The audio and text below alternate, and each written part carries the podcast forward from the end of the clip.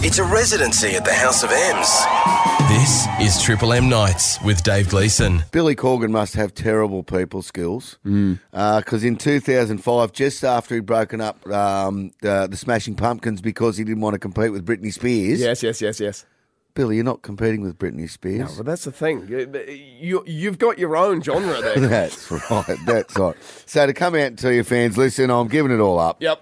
Because Britney Spears is around. That's, I mean, that's embarrassing. I could have given it up as- as soon as um, what's her name? Um, oh, Charlene, I think her name was. I've been to paradise, but I've never been to me. oh, really? terrible, just terrible. Uh, anyway, so he'd broken up Smashing Pumpkins a couple of years previously. Mm. Instead of calling his bandmates and saying, "Hey, just want to get back together," Oh, no. he takes out full-page advertisements in two papers.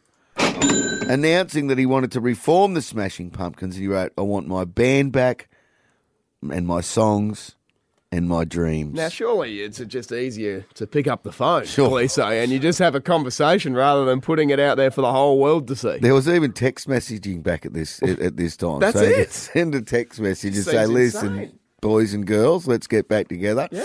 But it just goes to show he's a pretty pretty strange cat, old Billy Corgan. Clearly. Um, he's got a a, a cue ball bald head. Uh, That I reckon for me, I thought he maybe gave up rock because he lost all his hair. Yeah. And he thought you can't be a rocker if, if you're bald. He looks like the bloody toe ball on the back of my ute. He looks like Uncle Fester. Yes, you put a there you light go. bulb in that mouth and uh, and turn it on. I'm telling you. But Oh. great band, and uh, it was great that uh, that they were able to get back together. And um, he has made some amazing music over the years. Old Billy Corgan.